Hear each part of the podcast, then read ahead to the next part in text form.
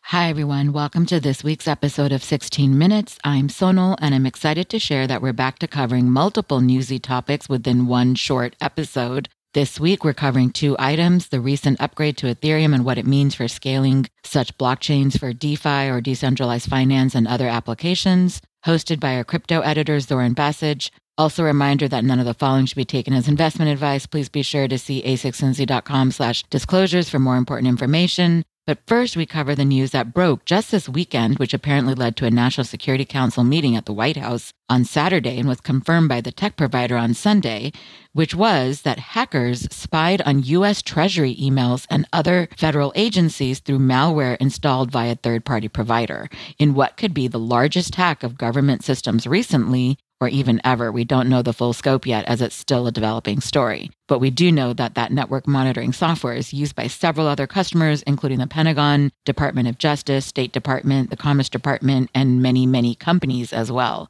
The National Security Council spokesperson issued a statement on Twitter yesterday that they are working closely with the Cybersecurity and Infrastructure Agency, FBI, intelligence community, affected departments and agencies to coordinate, quote, a swift and effective whole of government recovery and response to the recent compromise.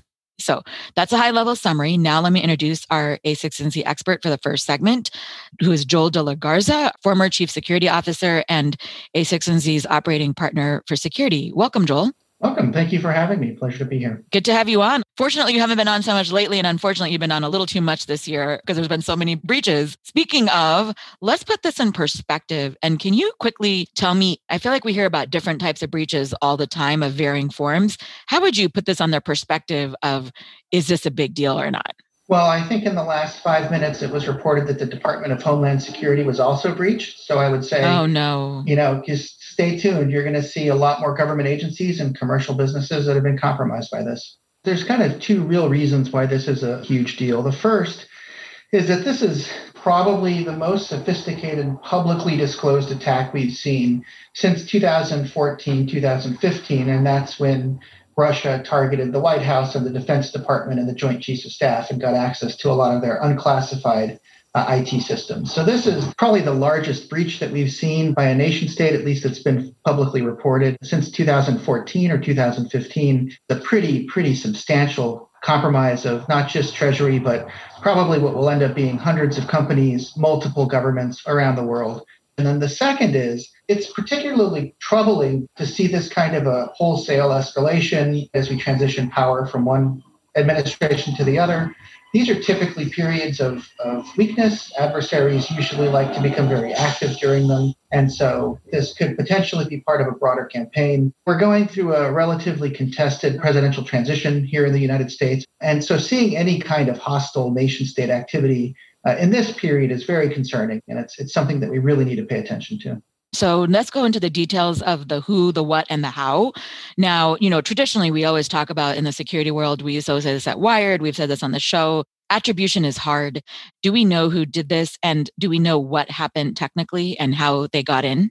Yeah, so so attribution is probably one of the more difficult things to do and, and even governments that spend billions of dollars trying to do attribution don't always get it right. But initial reports indicates that it's likely Russia. I, I believe that some folks have tagged the uh, APT group 41 or Cozy Bear that got into John Podesta's emails as being involved in this. What we do know is that some malicious uh, actors were able, it appears, to, to compromise an IT software vendor named uh, SolarWinds. They make network performance management and monitoring tools. Uh, they compromised them sometime, it looks like in 2019, uh, and were able to get access to their, their code base so the, the code that they ship to their customers. Uh, and they were able to insert a malicious DLL or, or library into the code that would basically create a backdoor on the system that applies that automatic update, and then using that to gain access to those environments. So when the hundreds of SolarWinds customers applied their updates, they actually unknowingly installed a backdoor to this hostile nation state into their system, ah. giving full sort of administrative access to, to all of those systems in that environment. So that sounds pretty big and definitely very real. But how would you orient that in terms of the show's theme of what's hype, what's real, in terms of the tech trends in security? Like, where does this fit in the category of all those hacks out there? And where do you sort of see this fitting? the security industry in general likes to kind of chase the, the new shiny thing and, and sort of focus on the, the problems that are coming down the, the pipe. But, you know, in reality, one of the biggest challenges in information security is actually securing your supply chain. Uh, as a business, you're essentially dependent upon all of the people that, that, that supply you to, to run and operate that business. And so that when you have a vulnerability in that chain and it gets exploited, especially by a sophisticated attacker, it means that all the businesses that rely on that third party are, are also exploited. Right. And by supply chain, you're not talking parts in a phone kind of supplies. You're literally talking about third party providers of all the services that companies rely on to do business. Absolutely. It could be anything from the services that you use, your cloud services, whatever they may be, to the software that you purchase. It could even be the open source libraries that you use. What the attackers ultimately did was that they were able to insert some malicious code into a, a DLL that was part of the product. Uh, the code essentially created a command and control infrastructure where it would reach out and look for new orders, look for updates. By the way, by DLL, you mean a dynamic link library? That is correct. And is that a Windows only thing, or is that something that's like ubiquitous across all systems? This was a Windows specific attack, or a, it was rather it was an attack that was specific to software that was running on Windows. Great. Well, not so great, actually, but thank you for that explanation. So, Joel, before we wrap up, what are practical considerations in terms of what companies can do of all sizes, big and small? What are practical considerations for chief security officers, government policymakers? What should people know? Yeah, this is probably one of the more difficult problems that security professionals face, which is securing your environment from your third parties. All the people who you rely on to run your business, you also rely on them for security. Any breach of one of them means a breach of your company.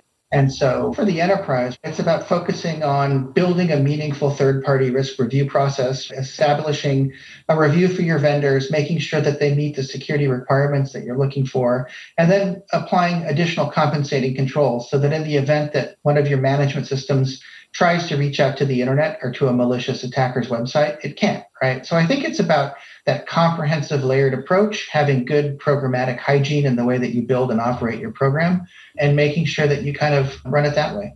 Bottom line it for me, Joel, given that this is a fast developing news cycle, is there anything that you expect we should look ahead for, like in terms of the scope of the attack or what we should expect as we see this developing story? What's the bottom line? Bottom line is that we're going through a, a historically uh, vulnerable period for our country. We're going through this presidential transition that's been contested. Uh, that means that our adversaries are more likely to try to do something that would that would potentially hurt us. And this is something that will likely continue for the coming months. Well, Joel, thank you for joining this segment of 16 Minutes. Thank you. Hi, I'm Zoran. Our second segment today is about the recent news that the initial phase of ongoing upgrades to Ethereum is now live. This first step, called Beacon Chain, is part of a multi phase overhaul for Ethereum called ETH 2.0, which is aimed at making the network more scalable and changing its security framework. The overall trend we're talking about here is blockchains and crypto.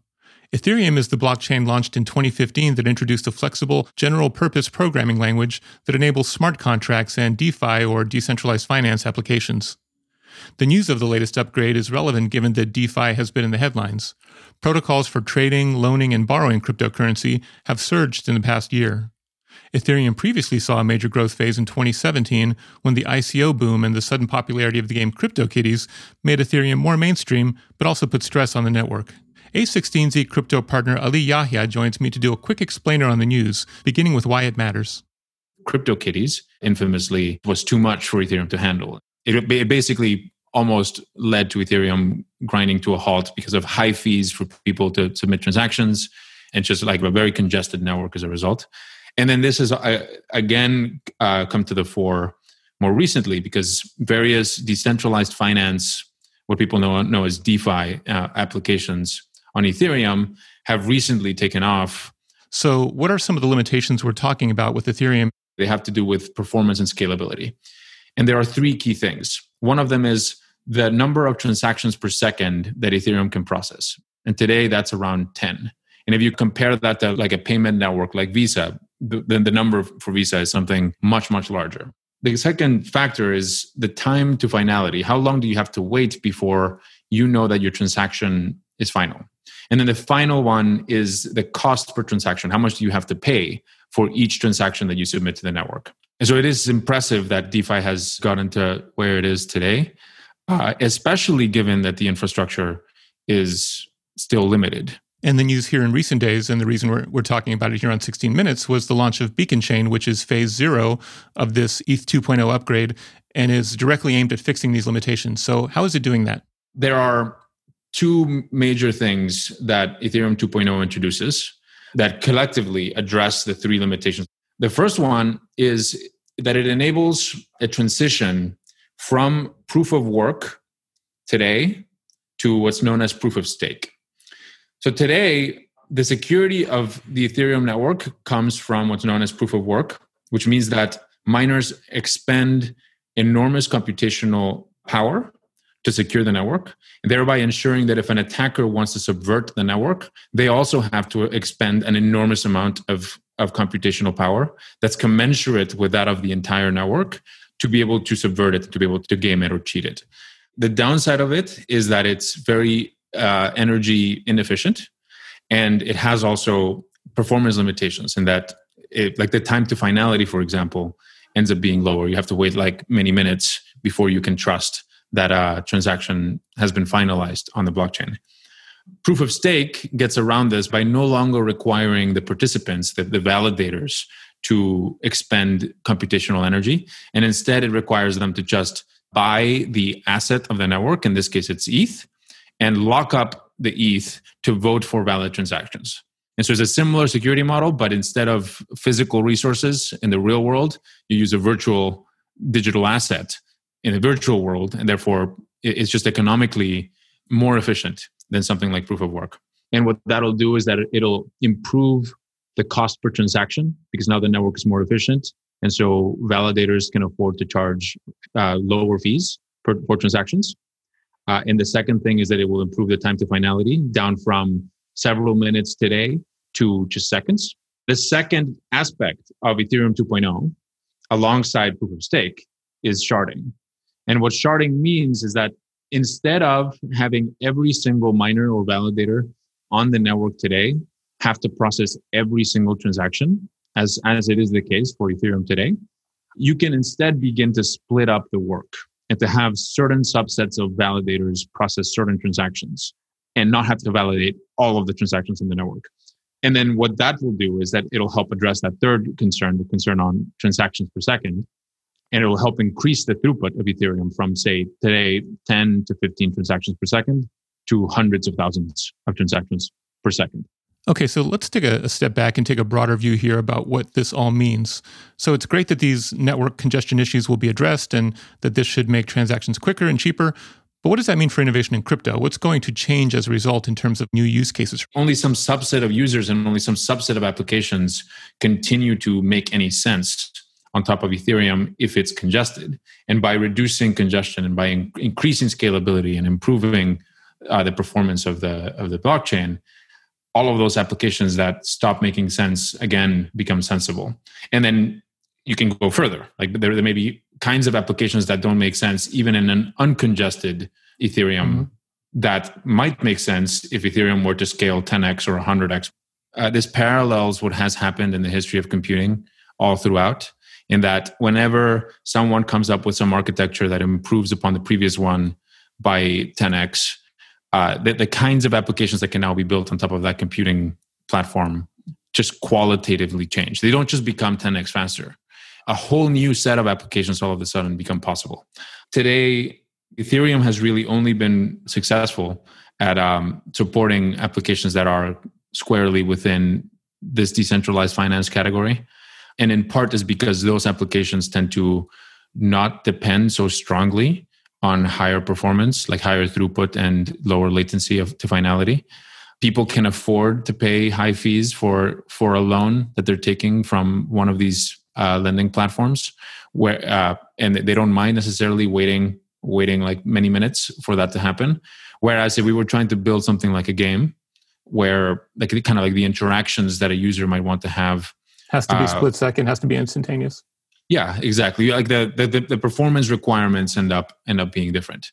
And so the implication is that if if you lift these constraints then all of a sudden a whole new uh, set of entrepreneurs who have different ideas about what to build on top of blockchains can now actually build those things. It may just be the case that today those things are just not possible with the current infrastructure.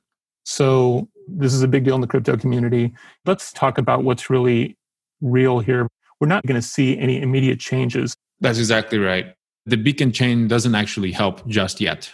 It's just the first phase of a longer roadmap to eventually improve Ethereum in ways that will address these problems. But for now, the, the beacon chain as it exists today kind of acts like a conductor for an orchestra, but the orchestra isn't there quite yet.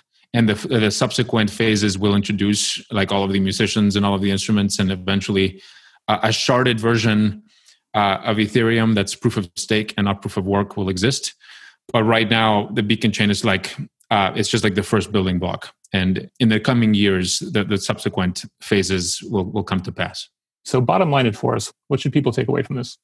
This development just brings us closer to a world in which blockchains are able to handle applications that are much more than just purely financial. They could include things like crypto enabled games or more general web applications. And that's just a future that we're very excited about. Ali, thank you for joining us on 16 Minutes. Thanks, Zoran.